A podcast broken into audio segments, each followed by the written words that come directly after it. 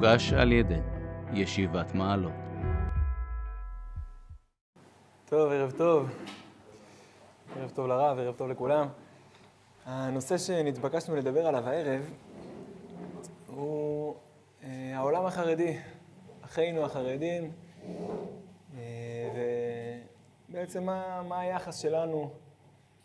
אה, כמובן אין פה איזה שני, שני מגזרים מאוד מאוד חותכים וברורים, יש פה איזשהו רצף והרבה דברים שכן אפשר לדבר עליהם ביחד, ובכל זאת, לצורך הדיון, נדבר בסטיגמות ככה של חרדי או ציוני דתי. והנקודה הראשונה שהייתי שמח לשאול את הרב, מה, אולי לפני המחלוקות ומה מה אנחנו חושבים קצת אחרת, מה אנחנו חושבים אותו דבר? או אולי יותר מזה אפילו, מה אנחנו יכולים לקבל וללמוד מהעולם החרדי, מהתפיסת העולם החרדית? כן. ערב טוב גם, כולם. אני חושב שכל נקודה ראשונה, לפני שניכנס לפרטים הללו, מה ללמוד מהחרדים, מה אנחנו חלוקים עליהם, לנסות להבין אה, איך, איך נוצר הדבר הזה. קצת להבין בהנהגה האלוקית, אפשר להגיד בהבנה פנימית קצת יותר, להבין איך באמת אה, נוצר, מה, נקרא לזה, מה ההנהגה של החרדים ומה ההנהגה שלנו. אה, נדמה לי שזה קשור ככה, לעניות דעתי, אני שוב, זה, לא ראיתי את זה, אני, מתוך דברי הרב קוק אני אולי קצת יכול להבין את זה, אבל אני שוב, את העניות דעתי הבלתי קובעת בעליל, ממש, ודאי שמדברים על ציבור כללי והנהגות, אני לא... אבל בכל זאת, כיוון שגם זה דיון, אני חושב שזה יכול לתרום לדיון איזושהי התפיסה. מאיפה זה נולד? מאיפה נולדו החרדים? לכאורה אנחנו יודעים. איך נולדנו אנחנו? אולי זאת השאלה. מה קרה כאן? מה... שנוצרו כמה וכמה ציבורים בעם ישראל, חילונים, חרדים מהצד השני, אנחנו ככה איזשהו באמצע, אמרת על הרצף, זו מילה ככה, קונוטציה לא כל כך חיובית, אבל לענות זה קשור להנהגה שהרב קוק מביא אותה, שמדבר על דברים בספרים הקדושים, אבל הרב קוק מבאר את זה באורות ישראל, הרב קוק, יש פסקה שהרב קוק מדבר על הכפירה, איך נוצרה הכפירה לפני כניסת עם ישראל לארץ.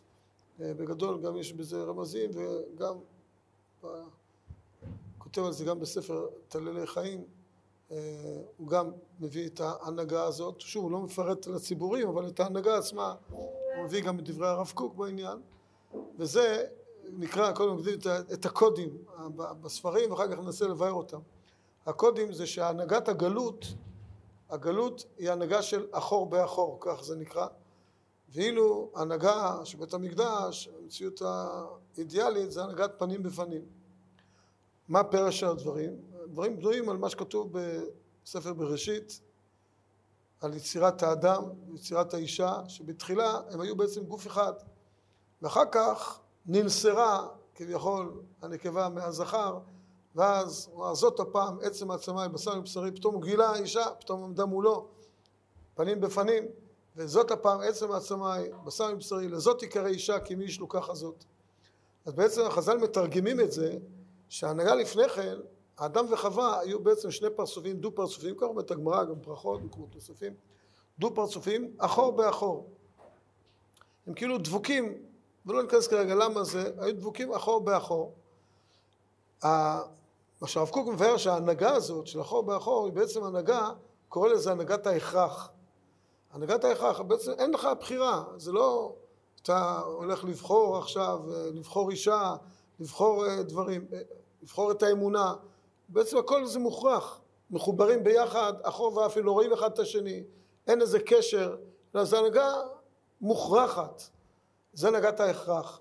הנהגת פנים בפנים זה כשהנקבה ננסרת מהאדם, ואז הוא צריך לבחור, צריך לבחור להתחתן, לבחור עם מי להתחתן, לבחור מה עושים בחתונה, הכל נעשה בצורה של בחירה, שזה יוצר את האהבה, את הקשר, שזו הנהגת פנים בפנים, שהיא הנהגת המקדש, שאז עם ישראל עם הקדוש ברוך הוא עם קשר של אהבה, קשר שאנחנו עולים לרגל, באים, ייראה כל זכורך את פני אדון השם, שבאים ו- ועולים ומתחברים מתוך קשר, מתוך אהבה. הרב קוק מתרגם את זה, הוא אומר, הוא מסביר שלכן כשבעצם הנסירה הזאת של הנקבה מהזכר היא המקור לכל המושג של כפירה. כי בעצם גם כלפי הקדוש ברוך הוא, אז ההנהגה היא בעצם אנחנו מוכרחים. הקדוש ברוך הוא ברא אותנו, הוא בורא עולם, אנחנו יצוריו. לכאורה אין, הדבקות בהשם היא הכרחית, אנחנו דבוקים אחור באחור. כל קיומנו מריבונו שלם, זה, זה משהו הכרחי.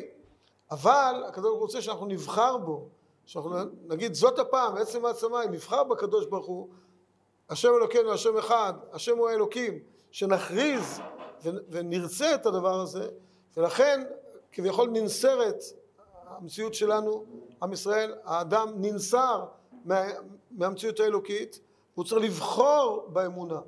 זה כבר עניין של בחירה, שרוצה לבחור בזה. וזה אז יוצר את האהבה, את הקשר האלוקי מתוך בחירה, שזה מה שריבונו של עולם מבקש מאיתנו, שנבחר במציאות הזאת.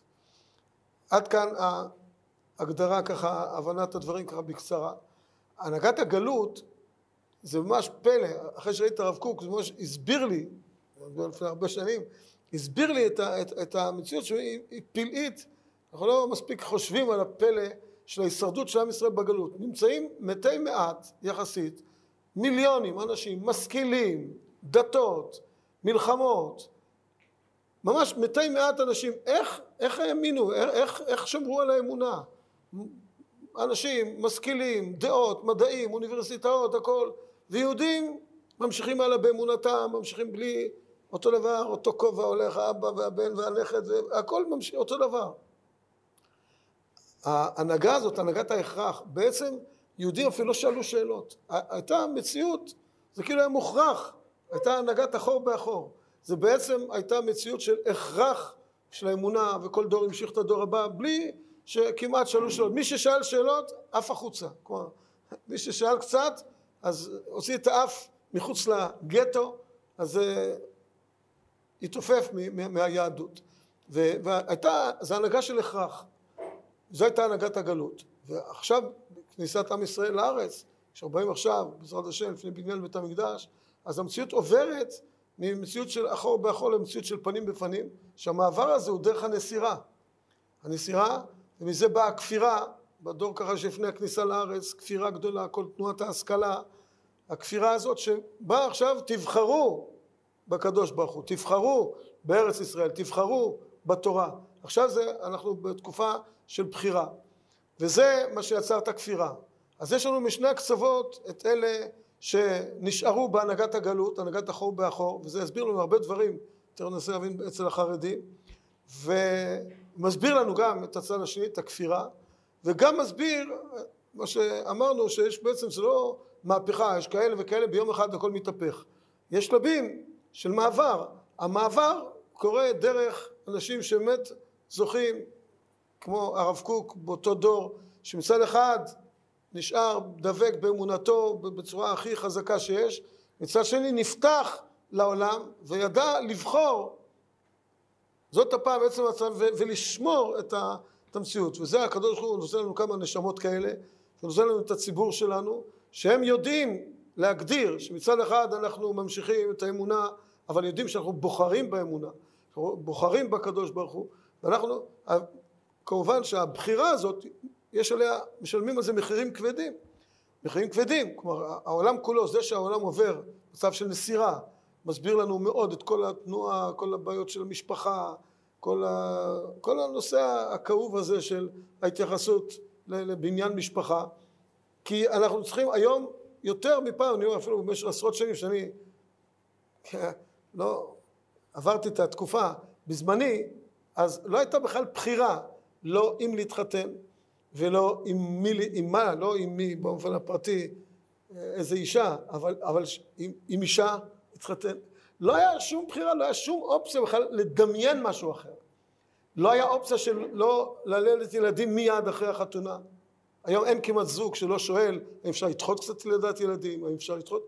אין היום, היום, היום, היום כל דבר, אתם דור ענק, אנחנו קטנים, אנחנו אחור באחור. היינו מוכרחים אף אחד לא שאל שאלה, מגיעים לגיל, מתחתנים. היום כל דבר זה בחירה ובחירה, זה נפלא, זה נפלא, אבל המחירים הם כבדים מאוד.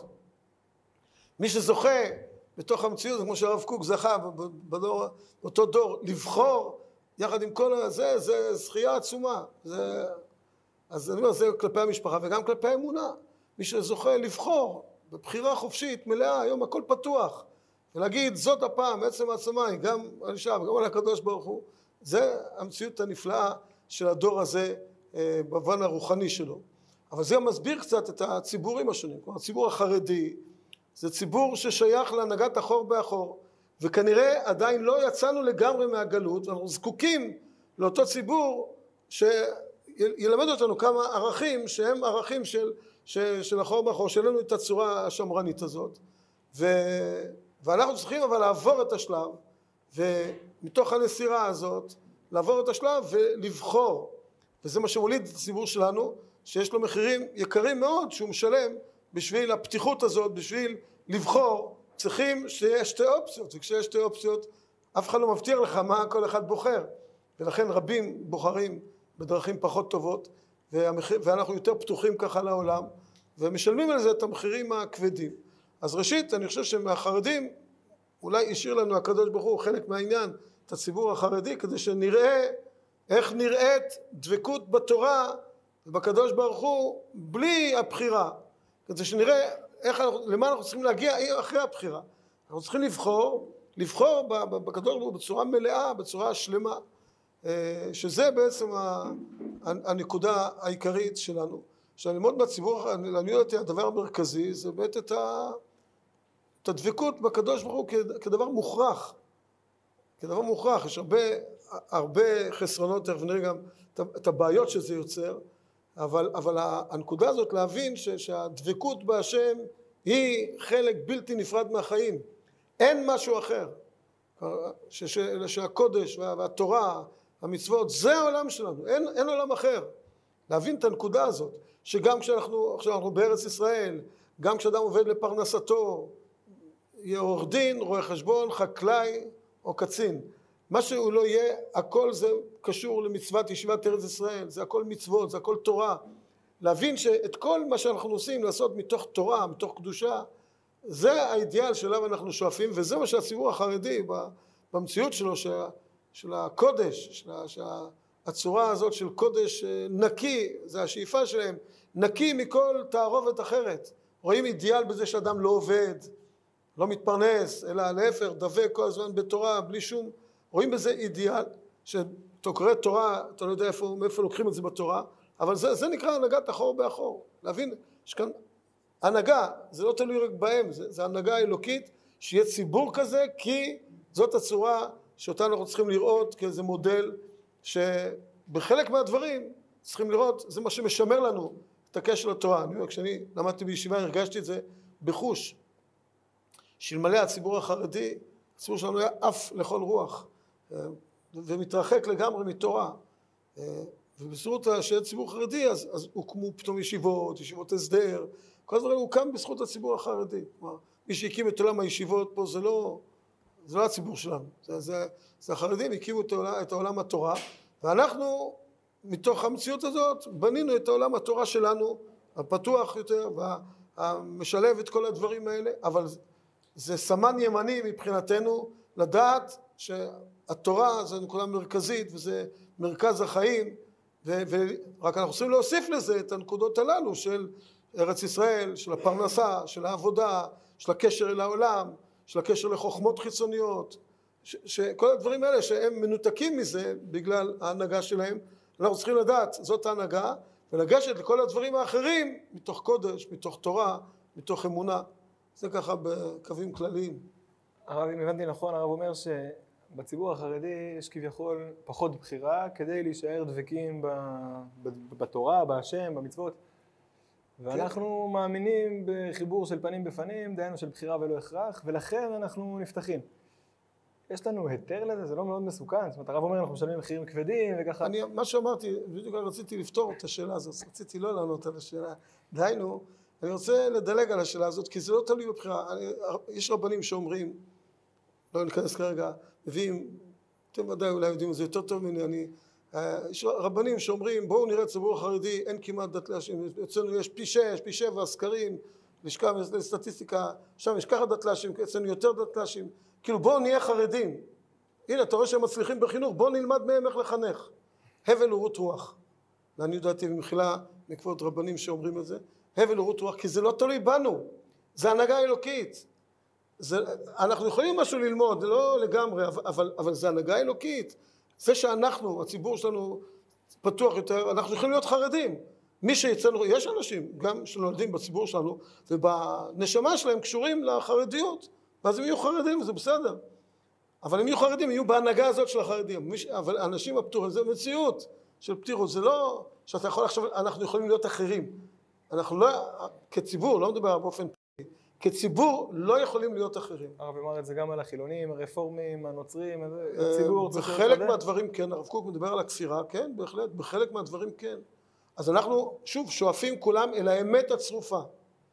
כולנו, אין פטור לכל אדם, חרדי, ציוני דתי, חילוני, כולם צריכים לשאוף אל האמת הצרופה ולהיות שלמים מהכל.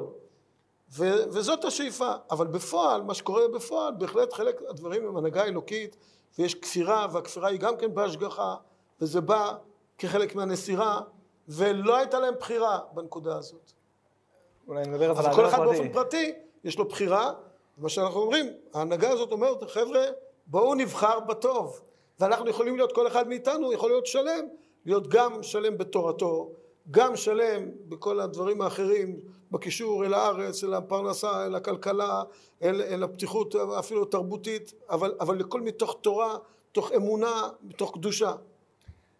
אולי נדבר אז על האדם הפרטי. כשאני מחנך את ילדיי, האם אני רוצה להציג להם אה, דבקות בהשם כי יש בורא לעולם ויש תורה ויש מצוות ואין עוד מלבדו וזהו, או שאני רוצה שיהיה להם בחירה, תשמעו, יש אמונה ויש כפירה ותבחרו מה אתם רוצים.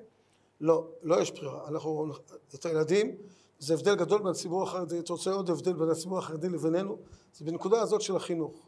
האם, נקודה מאוד עמוקה, לא יודע אם אתם שמים לב אם עוקבים, האם להגיד לילדים או לתלמידים, להגיד את האמת, האמת הצרופה, מה שאנחנו מאמינים, להגיד להם את האמת ותבחרו, זה נקרא להגיד את האמת, או להעלים מהם, ונגיד במילים חריפות לשקר אותם כדי שיאמינו. למשל, שמעתי מאנשים חרדים, לא יודע אם אתם שמעתם, שמעתי רבנים חרדים שיוצא לדבר, ושמעתי שהם אומרים אה, את הנקודה הזאת שאנחנו בהחלט מעלימים מהילדים את האמת. אין מי שיגיד שאין מצוות אהבת ישראל לאהוב כל אחד מישראל. אין, אין דבר כזה בתורה. אין מי שלא יודע שיש מצווה של מלחמה, של צבא. אין מי שלא יודע שארץ ישראל זה ערך. זה מילים בראשית, מהמילה הראשונה בתורה, בראשית, רש"י, על, על, על המילים הראשונות אומר, על ארץ ישראל. ואף על פי רבנים חרדים יכולים לכתוב, ארץ ישראל זה לא ערך, אסור ללמוד חוכמות חיצוניות. אין מי שרבנים רציניים לא מכירים את הגר"א, שהגר"א אומר שמי שאין לו שבע ידות בחוכמה, אין לו אפילו יד אחת בתורה. מה, הם לא יודעים את זה? מה שאני הקטן יודע, הרבנים החרדים, גדולי ישראל, לא יודעים את זה? הם יודעים והם משקרים. אני אגיד משקרים, לא סתם להגיד את זה, משקרים פירושו דבר בצדק, אני, אני דן לכף זכות, משקרים כי הם מבינים והם אומרים, אם אני אגיד אהבת ישראל, אני אגיד שצבא זה מצווה, ארץ ישראל ערך, כולם יעופו לי, יהיו לי חליונים, כי ההנהגה שלהם היא אחור באחור, ברגע שאתה תפתח אותם לעולם, אז הם אה, ייגמרו, ולכן זו הנהגה, עכשיו יש לזה מקורות בתורה, תראו בשדה חמד ערך שקר אמרתי לשקר, לא פחדתי להגיד כי יש שדה חמד, ערך שקר. מכירים את הספר שדה חמד? אני לא רואה אם כן או לא, מה? הספר שדה חמד, רבי חזקיה מדיני, אחד מגדולי הדורות הקודמים, כבר לא היה בחברון, כתב לפני אינטרנט, לפני אנציקלופדיות, לפני הכל, כתב ספר שבעצם אנציקלופדיה, כל מיני ערכים של תורה, ומביאים מקורות אינסופיים, ממש, המון, ראשונים ואחרונים. בקיאות עצומה. ספר חובה, לעבור עליו כל מי שהופיע, בנושא, שיראה מה השדה חמד מביא בנושא הזה. אז השדה חמד יש לו אחד ערך שקר, והוא מביא הרבה גמרות שמותר לשקר. הגמרא מספר, נגיד שהיה איזה הלכה, אמרו אותה בשם רבי ירמיה, אז הציבור לא קיבל. אמרו אותה בשם רב, אז הציבור קיבל את זה. אז אמרו אותה בשם רב. שיקרו, אמרו לא רבי ירמיה אמר את זה אלא רב, שיקרו, אני אומר את המילה, ואמרו בש... כדי שהציבור יקבל, משנים מפני השלום, מה פירוש, יש אמת קטנה שאם רבי ירמיה אמר או רב אמר, ויש אמת גדולה שיקיימו את ההלכה כמו שצריך, אז משקרים בדברים הקטנים כדי להרוויח את הדברים הגדולים, וזה על פי תורה זה מותר אפילו צריך. לפעמים, וזה התירוץ הזה דרך אגב בערך שקר, שלפעמים צריך לשקר כדי להרוויח את הדברים הגדולים אז הם סוברים שאני משקר בדברים הקטנים, חוכמות חיצוניות, ארץ ישראל, צבא, כדי להרוויח דברים גדולים, שהציבור יישאר תורני, יישאר דתי, תראו מה קורה לדתיים הלאומיים שרק פותחים את האף עם צבא וזה, תראו מה קורה להם. אז, אז, לא... אז, אומר, אז אני לכן, אני, אני אומר, הם מבחינתם צודקים בדרך. אנחנו צריכים לומר את האמת.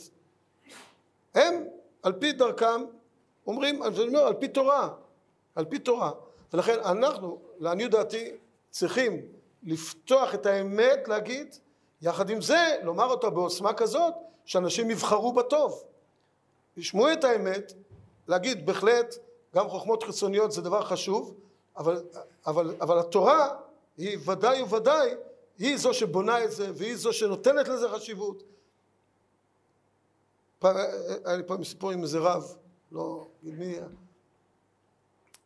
כתבתי באיזה מקום, כשעוד הייתי בחור ישיבה, כתבתי באיזה מקום פתגם שאומר אותו, אני כבר שכחתי מי אומר את הפתגם הזה, שכחתי מי הגוי שאומר את הפתגם, בנושא של דת ומדע, אז כתבתי, כשהייתי בישיבה, כתבתי את הפתגם הזה באיזשהו מקום שאחר כך ראו אותו רבים, כתבתי את הפתגם, לא אני, פתגם שמישהו אומר, מישהו הראה לי את זה, חבר, זיכרונו לברכה, שאני בדרך לחיים רוקים, שהראה לי את זה, ו... וכתבתי מה שכותב, לא זוכר מי זה, בייקר אולי, לא, לא משנה, קצת מדע מביא לכפירה, הרבה מדע מביא לאמונה. כך אומר איזה גוי אחד, מדען, זה מדען דגול גדול, לא זוכר את שמו, לצערי. אבל קצת מדע מביא לכפירה, הרבה מדע לאמונה. כותב פתגם, ניגש אליי אותו רב, הוא אומר, איך אתה אומר דבר כזה? זה שישה אנשים ילכו לאוניברסיטה, אדם חרדי, רב חרדי. ניגש ואומר, איך אתה אומר משפט כזה? המשפט הזה מביא את כולם לאוניברסיטה. אתה לא מבין מה אתה אומר. כתוב שהרבה מדע מביא לאמונה, אני אלמד אמונה. אותי זה מביא ללמוד אמונה. אם אותך, אמרתי, המשפט הזה הוא נכון. אם לפי דעתך זה הולך לאוניברסיטה, הולך לאוניברסיטה. אני מבין את המשפט הזה שאני הולך ללמוד אמונה. הרבה מדע מביא לאמונה, אני הולך ללמוד את המטרה. למה אני צריך ללמוד את האמצעים, אני יכול ללמוד את המטרה. אני אלמד גם את זה וגם את זה, אני אפתח למציאות הזאת, אבל, אבל המטרה היא אמונה. אבל אם אתה חושב שזה מביא, אז מפחדים ממשפט כזה, החרדים מפחדים ממנו. כי, כי, ובצדק, אני אומר שוב, אני לא אומר לגנותם ממש לא, זה הנהגה אלוקית, שזה חשוב שיהיה עדיין הנהגה של אחור באחור, ולכן מסתירים דברים, וכל מיני הסתרות, אפילו סיפורים שקרו לאחרונה, זה זעזוע אינסופי בעולם החרדי שמוצאים מישהו שהוא, שהוא היה נחשב שם לאדם חשוב וכולי, ופתאום הוא חטא בחטאים, לא יכולים לעכל את זה, לא יכולים להכיל את זה. כי, כי הכל צריך להיות טהור, הסיפורים על רבנים זה רק דברים טובים, אף רב לא טועה, כולם רק צודקים.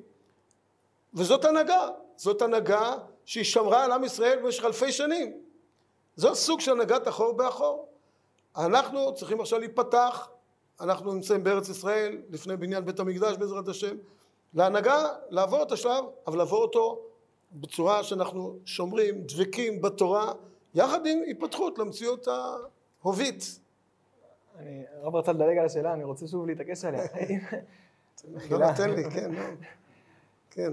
אם זה על פי תורה, שמותר להסתיר ומותר לשקר, וזה בפועל, זה מה שמביא את התוצאות היותר טובות, דתל"שים ועניינים ודבקות בתורה ומצוות. אז באמת, למה לא לעשות את זה? כי לנו זה לא מתאים. אני אומר שוב, אנחנו בהנהגה אחרת. אם אתה חושב שאתה גם בהנהגת החור בחור, לבריאות, אני מכבד את זה לגמרי, כמו שאני מכבד את החרדים. אתם יודעים שאנחנו מכבדים חרדים. אבל, אבל, אבל זו לא האמת, אני, אני, אנחנו, מי שמסוגל להגיע לאמת, לבחור בהשם, בדבקות מלאה, יחד עם, שזה יהיה בבחירה, שהוא יהיה פתוח לאמת של העולם, ויבחר בטוב. זה ודאי הדבר הכי נכון, למה לא נחנך לזה? מי שחושב שהוא בהנהגה של נסירה, מותר לו לבחור... מה? מי שחושב שהוא בהנהגה של נסירה, מותר לו לבחור להיות כופר? לא.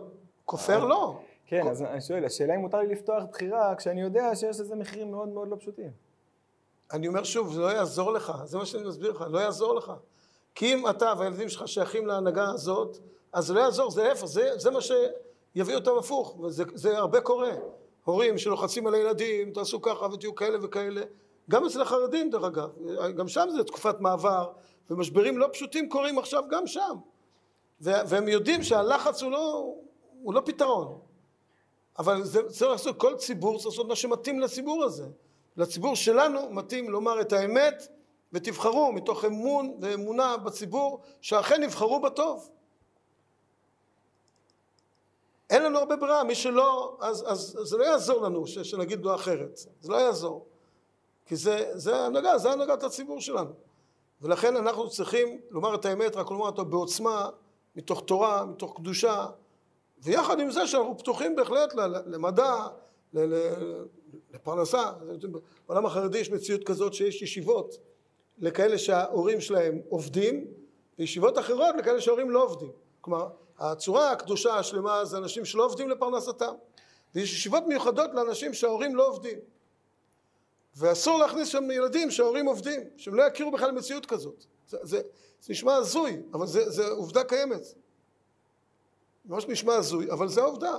הם, וזאת, ושוב אני אומר, זה הנהגה, זה לא משהו שכאילו מישהו בחר בזה כאילו, זה ככה, זה, זה ההנהגה ש, ש, שהיא מתחייבת וזה רצון השם ולכן אנחנו בהחלט מכבדים ואוהבים וקרובים וגם לומדים דברים מהם, בהחלט, אבל לדעת ש, שזו הנהגה שמתאימה לציבור מסוים, לנו זה לא מתאים.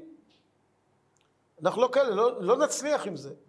באמת לא נצליח כי אנחנו אחרים, אנחנו עושים להפך, אני חושב שזיכה אותנו הקדוש ברוך הוא, זו זכות עצומה, בלי הפסקה, רק לעולנו להודות לקדוש ברוך הוא, שזיכנו באמת להיות גם בצורה הזאת ש, שאנחנו בהחלט בכיוון של בחירה בקדוש ברוך הוא, ובוחרים בו. וזה, זה, ולא חלילה בוחרים אחרת, זה, זה זכות עצומה להיות בחלק הזה של הציבור, שלא לא יודע במה זכינו.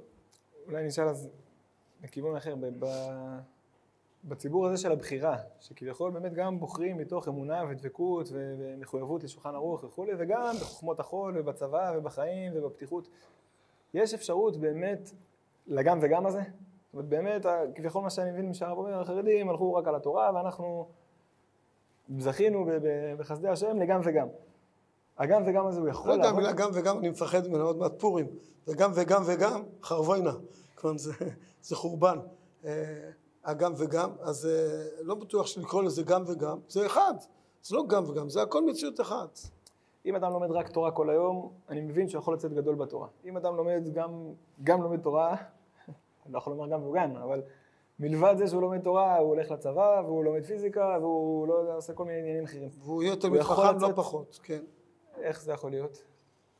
א', כתוב, זה ההבדל בין הירושלמי לבבלי, בבבלי כתוב לפי שחסידים היו תורתם משתמרת, בירושלמי כתוב לפי שחסידים היו תורתם מתברכת. כלומר שעה אחת תורה של אדם שהוא באמת חסיד והוא באמת שואף לאמת, היא שווה כמו הרבה שעות של מישהו בצורה אחרת. זה לא נמדד בשעות, זה לא טייסים שמודדים אותם בשעות מנוע. תורה זה לא שעות מנוע, זה גם תנאי הכרחי להתמיד, אבל אם אדם באמת הכל נעשה אצלו בשיקול דעת, מתוך תורה, מתוך קדושה, אז גם אם הוא עוסק גם בדברים אחרים, כל דקה שווה הרבה יותר. והוא יהיה תלמיד חכם, אני, גם, אני מכיר עובדות של אנשים שלמדו, לומדים מקצועות ועובדים, פרנסתם בכל דברים, והם תלמידי חכמים, ולומדים. לומדים עכשיו בא משיעור פנימיות לבוגרים, בזום, כל יום חמישי בערב, שיעור לבוגרים. אנשים בהייטק, אנשים בכל מיני עבודות, ותראה באיזה דבקות, באיזה קרבת אלוקים, באיזה דבקות בתורה. באים ולומדים, ולומדים ומעיינים בזה, ובעצמם קובעים חברותות לחזרה על הדברים וללמוד. ממש, וזה בוגרים שעוסקים בכל הדברים, וממש אה, בדבקות עצומה, ותלמידי חכמים, לומדים, נותנים שיעורים, כל אחד בקהילה שלו. תלמידי חכמים ממש. ואותם בוגרים, אם הם היו רק בקודש, הם לא היו עוד יותר תלמידי חכמים? אני אומר, הם לא היו רק בקודש, זה, זה, זה חלק מהעניין. זה כנראה המשימה שלהם, כן? המשימה שלהם, יכול להיות שהיא המשימה. ויש כאלה שהמשימה שלהם בקודש, ברוך השם, יש תלמידי חכמים שלומדים ונשארים בתורה ונהדר, ונשארים באמת, וזה העיסוק שלהם גם. בסדר, זה, כל אחד יבחר את דרכו, ודאי שזו בחירה גדולה וחשובה, וזה מאוד חסר בציבור. אבל גם הם בהחלט תורמים ונותנים שיעורים, ואפשר להגיע גם לזה, ולהיות תלמיד חכם. ואני לא חושב שבסופו של דבר זה פחות, זה יהיו תלמיד חכמים, תלמידי חכמים גדולים. להפך, גם הפתיחות היא עושה אדם גם תלמיד חכם. הצמצום הוא לא, גורם לזה שגם כשאתה לומד בבא קמא, אתה לומד את זה בצמצום. ויכולת להיפתח לרעיונות גדולים, לנשמת התורה. זה דורש פתיחות, זה לא דבר שהוא, שהוא בא לבד. ו, ולפעמים דווקא הצמצום הזה, הוא, פעם, היה לי סיפור מעניין פעם על הנושא של צמצום, אני נזכר שזה מאוד מאפיין את הנקודה הזאת, החרדית. אה, אחת החוברות שפעם הוצאנו, כל מיני חוברות, אז אה, לפני כמה עשרות שנים, כשמישהו הוציא חוברת, זה כמו שהיום אתה שולח קובץ לדפוס ומקבל ספר.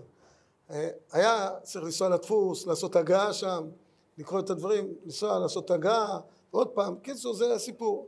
אז היה פעם אחת שהוצאנו את זה חוברת, זה היה אצל חרדי שהוא עוסק בדבר הזה, ואצלו הוצאנו. ונסעתי לשם, זה היה לבני ברק, נסעתי לשם לעשות הגעה. ואז בתוך החוברת היה תפארת ישראל על המשניות, על חביב אדם שנברא בצלם. תראו פעם את התפארת ישראל הזה, הוא מביא על כל, על כל מחכמי אומות העולם, ש... סתם איזה, הוא מביא משהו ככה, שהוא מסביר את המשנה, חביב אדם שנברא בצלם, פשט במשנה, לא מעבר לפשט במשנה, אבל כדרכו של התפארת ישראל.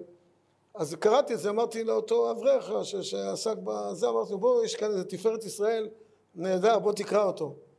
אז הוא אומר לי, אנחנו לא לומדים דברים כאלה. אמרתי לו, מה? אמרתי, מה?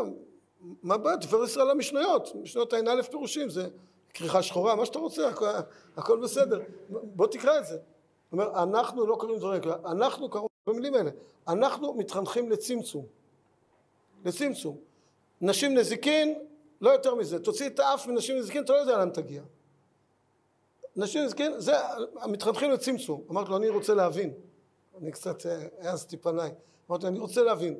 נגיד מציעים חתן לבת שלך. חתן לבת שלך. אומרים תשמע, הוא מצומצם, חבל על הזמן, אין יותר מצומצם ממנו, הוא מטומטם, מצומצם ממנו. אין יותר מצומצם ממנו. זה שבח לחתן או, או לא שבח? תגיד לי, זה, זה אומר לך טוב? בוא, בוא נגדיר את ההבדלים, בשבילי זה דבר שאני אתרחק ממנו. ואתה אומר, זה המעלה, שהוא מצומצם, חבל על הזמן. אבל, אבל כן, אנחנו מתחתכים לסימפסון, אתה לא יודע מה יקרה מזה. זו דוגמה מאוד מאפיינת של, של, של ההסתכלות הזו, ושוב אני אומר את זה מהערכה ומאהבה גדולה להם. זה הנהגה אלוקית וזה ציבור שחשוב לשמר אותו ולהעריך אותו ולאהוב אותו ולעזור ולתמוך. הכל מאה אחוז, אבל אנחנו צריכים לדעת, זו לא האמת בצורה הצרופה שלה. הם יצטרכו לעבור תהליך ואנחנו צריכים כמה שיותר לדאוג שהתהליך הזה של הנסירה לא שוב ילווה בכפירה ובמשברים אלא לעשות את זה בצורה התפתחותית, לעזור בנקודה הזאת, שזה ייעשה בצורה התפתחותית, מתוך אהבה, מתוך קשר, ולא מתוך משברים, כמו שזה עבר על עם ישראל בתנועת ההשכלה וכל המשברים של הכפירה. והצד השני של, ה... של הצמצום המוגזם הוא הרי הפתיחות המוגזמת. אין חשש באמת שכשמוציאים את האף, יש חשש, לא רק עם אה, פיזיקה החשש קיים ואנחנו צריכים לבנות לא רק חשש תיאורטי, גם לכאורה... לא, לא, אנחנו עוברים אותו יום יום. צריכים לבנות את עצמנו בצורה כזאת חזקה שנוכל לעמוד בכל רוח. זו, להיות, לשאוף לאידיאל, להיות שלמים. בואו לא נשלם את המחירים, זו בחירה שלנו. להיות בצורה כזאת, שכל הפתיחות, אבל לא לשלם את המחירים של השלילה של זה. זה תלוי בנו, תלוי כל אחד צריך לבחור. ברמה הציבורית זה אפשרי? אפשר לחנך ציבור, תלכו לצבא, לא תלכו לעבוד. בזה אין לנו בחירה. לא, אבל, ולומר לאנשים שלא יהיה לכם פלאפון ושילכו לעבודה. שלא יהיה לכם אינטרנט ושתהיו משכילים. אפשר לומר דבר כזה ברמה הציבורית? אפשר לומר עקרונית, אבל זה לא יעזור לך. כי אנשים יש לנו עובדים ומתפרנסים, ואז הם צריכים אינטרנט וצריכים פלאפון לעבודה ולפה ושם. זה, זה דבר שהוא הופך להיות חלק מהחיים, ועכשיו, וזה מה שהגדול רוצה מאיתנו, את ההתמודדות.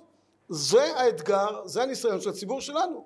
לבחור בטוב תוך כדי המציאות הזאת. זה אתגר עצום, וזה מראה לנו שהקדוש ברוך הוא סומך עלינו, נותן בנו את האמון שלנו מספיק גדולים שנוכל להתמודד עם זה, ו- ובואו נעשה את זה בצורה הכי טובה, זה מה שאנחנו צריכים להגיד לאנשים. לעשות, לא להסתיר מהם את האמת, להגיד להם אה, תהיו כאלה וכאלה, להגיד את האמת, נבחר בטוב.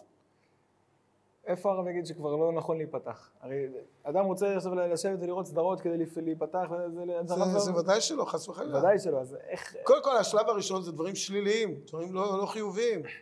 דברים שמבזבזים את הזמן, זה גם שלילי, גם בזבוז זמן זה שלילי. דברים שמבזבזים לאדם את הזמן, לדעת שביטול תורה זה ערך עצום ו- ולימוד תורה זה ערך עוד יותר עצום וביטול תורה זה, זה דבר נורא ואיום ש- ש- ש- שזה זה, אדם צריך לדעת שביטול תורה, על עוון ביטול תורה ויתר הקדוש ברוך הוא על גילוי עריות, שפיכות דמים ועבודה זרה ולא ויתר על מעשה של תורה וביטול תורה. שזה נורא ואיום, זה דבר נורא לדעת את זה ולבחור בטוב. וזה בידינו הדבר לבחור בטוב. וכל אחד יש לו את הכוחות לזה, את העוצמה הזאת ואנחנו צריכים להיות מספיק גדולים. שם אותנו הקדוש ברוך הוא בציבור הזה כי הוא סומך עלינו ש, שנגיע אל הטוב אין פה צד אבל שזה קצת אה, מה יעשה הנער ולא יחטא. לוקח ציבור, זורק אותו אני- לתוך עולם מלא לא זורק, לא, לא, לא זורקים, פותח אותו להרבה בשביל אפשרויות. זה, בשביל זה יש ישיבות, אנשים יוצאים בבית מדרש, לא זורק אותו, להפך, נמצאים כמה שנים בתוך בית המדרש ושומעים ולומדים ומקבלים עוצמות גדולות ואז יכולים, מסוגלים להגיע ל, ל, לדברים, ה, באמת להתמודד עם הדברים בכל, בכל צורה. גם בזה יש, גם בזה יש צורות, גם, גם בתוך ההתפתחות יש צורות שונות, איפה אדם הולך ואיך הוא עושה, זה לא הזמן להיכנס לפרטים, אבל בהחלט גם זה צריך להיות מחושב ולעשות את הדברים בתוך מה אתה מסוגל, מה אתה לא מסוגל, ולעשות את זה מתוך עוצמה, ולבחור בטוב בעוצמה. אולי הציבור רוצה לשאול. בכבוד. כן, רק אם אפשר בקול רם. הרב, אבל איך אפשר להגיד, אנחנו רואים את הדברים בימים האחרונים, לא יודע, קשה להגיד ש- שזו הנהגה אלוקית שאנחנו צריכים להתעלם מהכל ושגם גדולי הרבנים שלהם וגדולי הציבור בכלל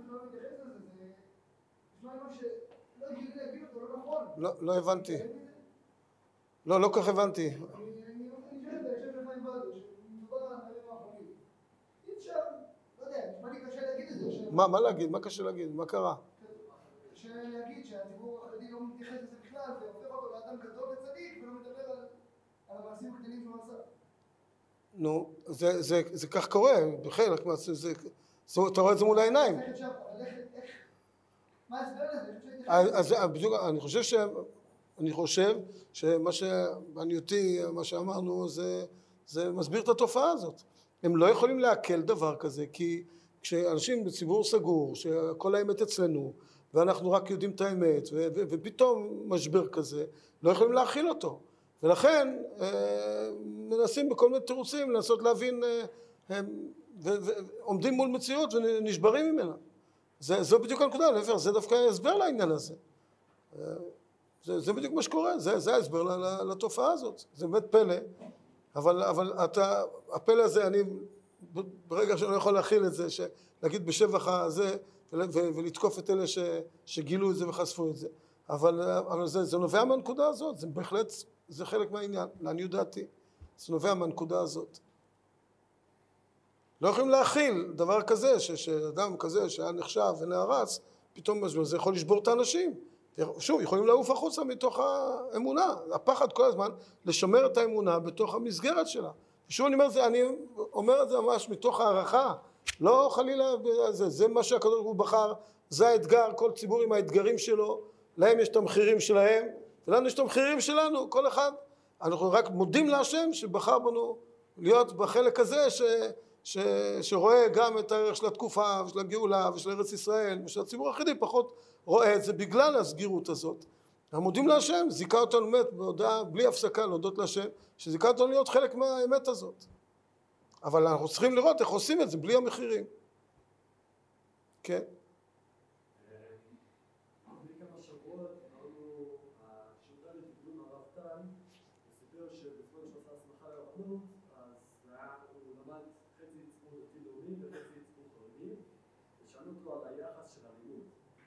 הוא הסביר ממש שהציבור החרדי הם רמות מעט במובנים מסוימים, כי כל החיים שלהם הם לומדים תורה. אז בסופו של דבר ברור שלא מודדים את זה, אבל להיות גדולים בתורה זה ערך חשוב, ואיך הציבור הדתי הלאומי יכולה לפחות אה, לשים דגש על זה. אני אומר, צריך לשים דגש על זה ולשאוף לזה, לראות את זה כערך גדול. זה מה שהציבור החרדי צריך ללמד אותנו, לשאוף לגדלות בתורה, אבל ברגע שאנחנו מגיעים לגדלות בתורה, אז הגדלות היא, היא גדולה. למשל, מושג של תורת ארץ ישראל, קשה להם להגיד את המשפט הזה, כי ארץ ישראל מבחינה, יגידו ארץ ישראל, אז אנשים יעופו להם החוצה. אז לכן יש לנו את הזכות לראות את המושג של נשמת התורה, ש- לעמקים, שגם בזכות החוכמות החיצוניות אנחנו יותר פתוחים, יותר, הדברים עובדים בפתיחות יותר גדולה, וזה מביא אותנו לתורה הרבה יותר גדולה. זה מה שהגר"א אומר, שהחוכמות החיצוניות מביאות לגדלות בתורה, הם מפספסים את זה. אז אצלנו, אני לא חושב שזה נכון להגיד שהם יותר גדולים בתורה. יכול להיות שהם למדו, נגיד, במקרה הטוב, למדו יותר דפי גמרא. אבל זה עוד לא עושה יותר גדול בתורה. הגדלות בתורה זה לא רק מספר שעות מנוע או מספר דפים. זה גדלות בתורה, זה, זה עומק, זה, זה, זה אישיות גדולה, זה, זה מידות, זה, זה נשמת התורה. זה, ו, ו, ולזה אנחנו צריכים להגיע, זה השאיפה שלנו, שנזכה אנחנו גם כן להגיע לגדלות הזאת שהיא בסופו של דבר הגדלות היותר נכונה, לעניות דעתנו. כן.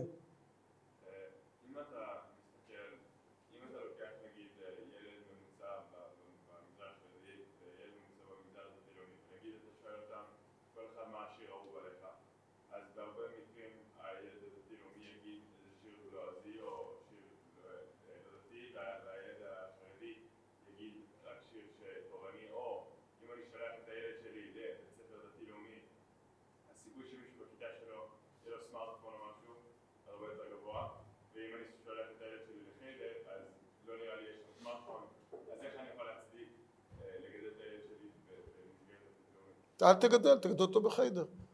אם אתה חושב שאם אם הוא יגדל וזה יהיה לו סמארטפון, תשלח אותו לחיידר.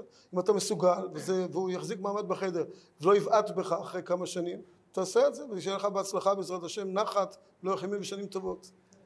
אבל תעשה, אם אתה חושב שזה ככה, אז אה, מי מונע ממך לעשות את זה?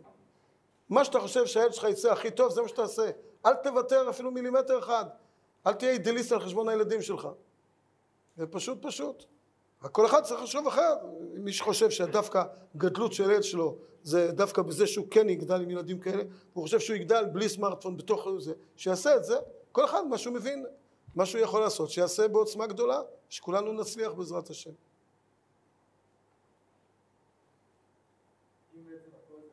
איך? לא- קול רם? אם בעצם הכל זה לפי הנהגה הדתית שלך, כל ציבור וציבור, אז האם זה עדיין נכון לנסות להכיר ולשכנע כאילו, ציבור אחר?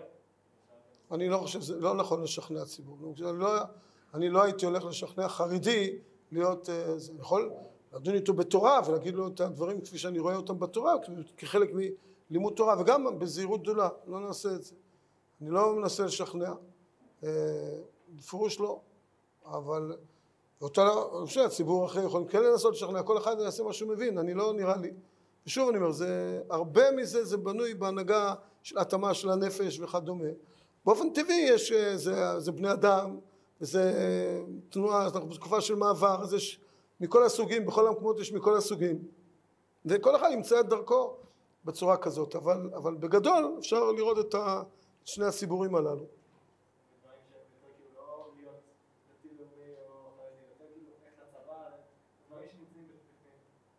נו, אז מה, אז מה השאלה? אז כאילו אם הציבור החרדי בעצם למשל אה, שואף ל- להסתגרות ול- אז אנחנו נגיד עדיין לשכנע צבא כאילו? אני אומר, אני מבין את זה שהם מתנגדים שילכו לצבא, וזה בסדר גמור מבחינתם, ואני תומך בזה, שבלהם פחות מתאים ללכת לצבא. זה, זה אכן זה נכון. לא יוכלו להחזיק מעמד עם זה לא יודע כמה שנים, אבל, אבל בהחלט מבחינתם אני מבין את זה, וזה נכון. כן. הרב נועם פתח בזה שבאמת הדברים הם פחות אה, קצת יותר אפורים, זה לא בדיוק אה, שחור ולבן, זה שיח ב- שיח שיח סטיגמטי, שאי אפשר להתמקד. אז אה, אם באמת, אה, כמו שהרב אמר, זה לא תלוי בבחירה, זה לא תלוי, זה תלוי בהנהגה האלוקית, מה שהקדוש ברוך הוא מנהיג את ה... אתה יודע מה, אתם לא כל כך מבינים מה זה הציבור החרדי, מה זה הציבור הדתי-לאומי. כאילו, מדברים פה בצורות סטיגמטיות, אבל בסוף, אם אה, הרב אומר, אנחנו צריכים אה, באמת אה, להסתכל על הדברים ב- ב- כמו ספר פתוח ו- ב- בצורה של בחירה. למי ההנהגה הזאת, זאת אומרת, מי זה מי זה אנחנו צריכים, מי זה אנחנו. מי שמתאים להנהגה הזאת, מי שבנפש שלו מתאים, שבפועל הוא לומד בישיבות תיכוניות, הוא לומד מקצועות חול, לא בחיידר, ובפועל נפגש עם המציאות הזאת, בפועל הולך לצבא, ולא יוותר על הליכה לצבא, הציבור הזה, זה הציבור, אפשר בהחלט להגדיר אותו. זה ציבור שבאופן טבעי הוא יותר נפתח אל העולם, יותר פוגש את העולם, ופחות, זה פחות מאיים עליו, וזה באמת גם פחות משפיע עליו. עכשיו צריך לראות לעשות את זה בעוצמה, לעשות את זה בצורה נכונה, כי המחירים מאוד גדולים של הבחירה. אה, כדי שהבחירה תהיה בחירה, אז יש לה מחירים מאוד גדולים. ולכן אנחנו צריכים להשתדל לעשות את זה בעוצמה, לעשות כמה שאנחנו יכולים יותר את זה, אבל, אבל אפשר להגדיר את הציבור, מי שהולך לצבא, הולך לאוניברסיטה, ועובד לפרנסתו, כלכתחילה, לא איזה בדיעבד. אה. לא, לא, אני, אני, אמרתי לכן, אני לא, אני לא נכנס עכשיו לפרטים. כל אחד יש לו בחירה חופשית מה הוא יעשה. על הפרטים. כציבור אתה יכול לאפיין את האנשים.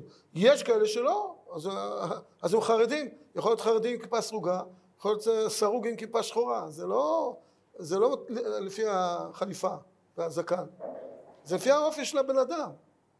זה האופי של הבן אדם. יש הרבה אנשים בציבור שלנו שהם חרדים, וזה לא... והרבה אנשים בציבור החרדי שהם ציונים דתיים נקרא לזה, לאומיים, ובהרבה נושאים. שאפשר אה. אם יש מה? יש קבוצה שבאמת אפשר לקרוא לה אה, למה לא? אני לא, לא, לא צריך להעלה באנשים, יש ציבור גדול, אבל למה, למה לא? כל, כל ישיבות התיכוניות וישיבות ההסדר, מאיפה מגיעים הציבור, מאיפה, מי זה הציבור הזה? ציבור מאוד מגוון. כולם, הכל מגוון, פרצו, למדנו היום, פרצופיהם שונים, דעותיהם שונות.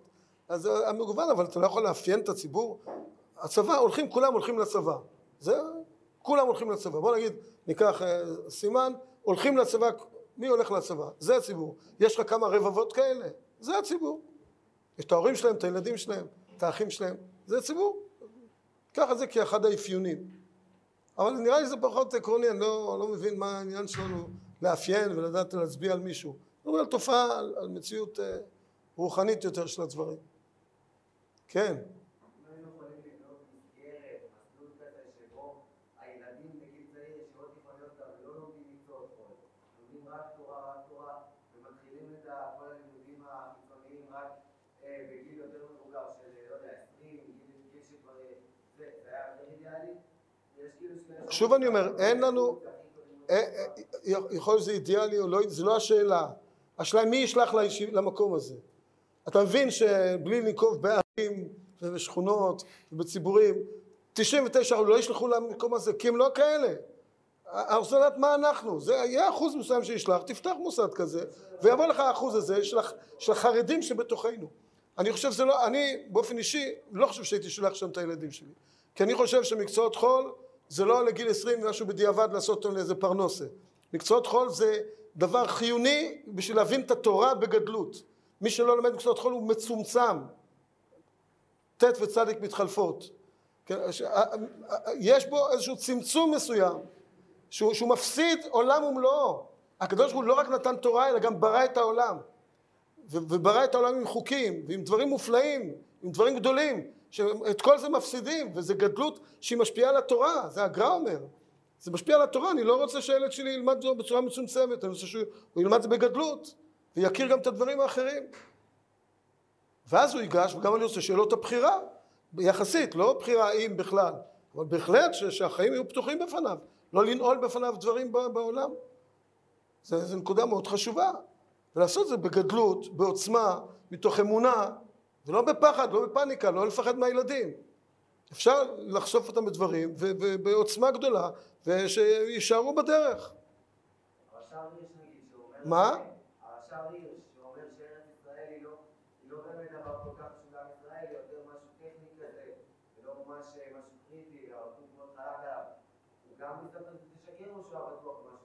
לא, זה הרש"ר הירש האמין בזה. כי הוא היה בגלות, הוא פחות נפתח לדברים האחרים, הוא, הוא, הוא, אני מאמין שהוא אמר את זה באמת, ככה נראה. כי זה עוד לא הייתה בהתמודדות, ההתמודדות היא יותר היום בגלל הצבא, בגלל דברים כאלה יותר בארץ. אז יותר הרבנים של היום אומרים את זה, כי האמירה האחרת היא, היא בעייתית. והם כבר פתוחים וכבר מכירים את המקורות, כבר יותר בצורה שמתאימה ל- לרוח הזו. שיהיה כל טוב, שנזכה, בעזרת השם, לשלמות. יישר כוח.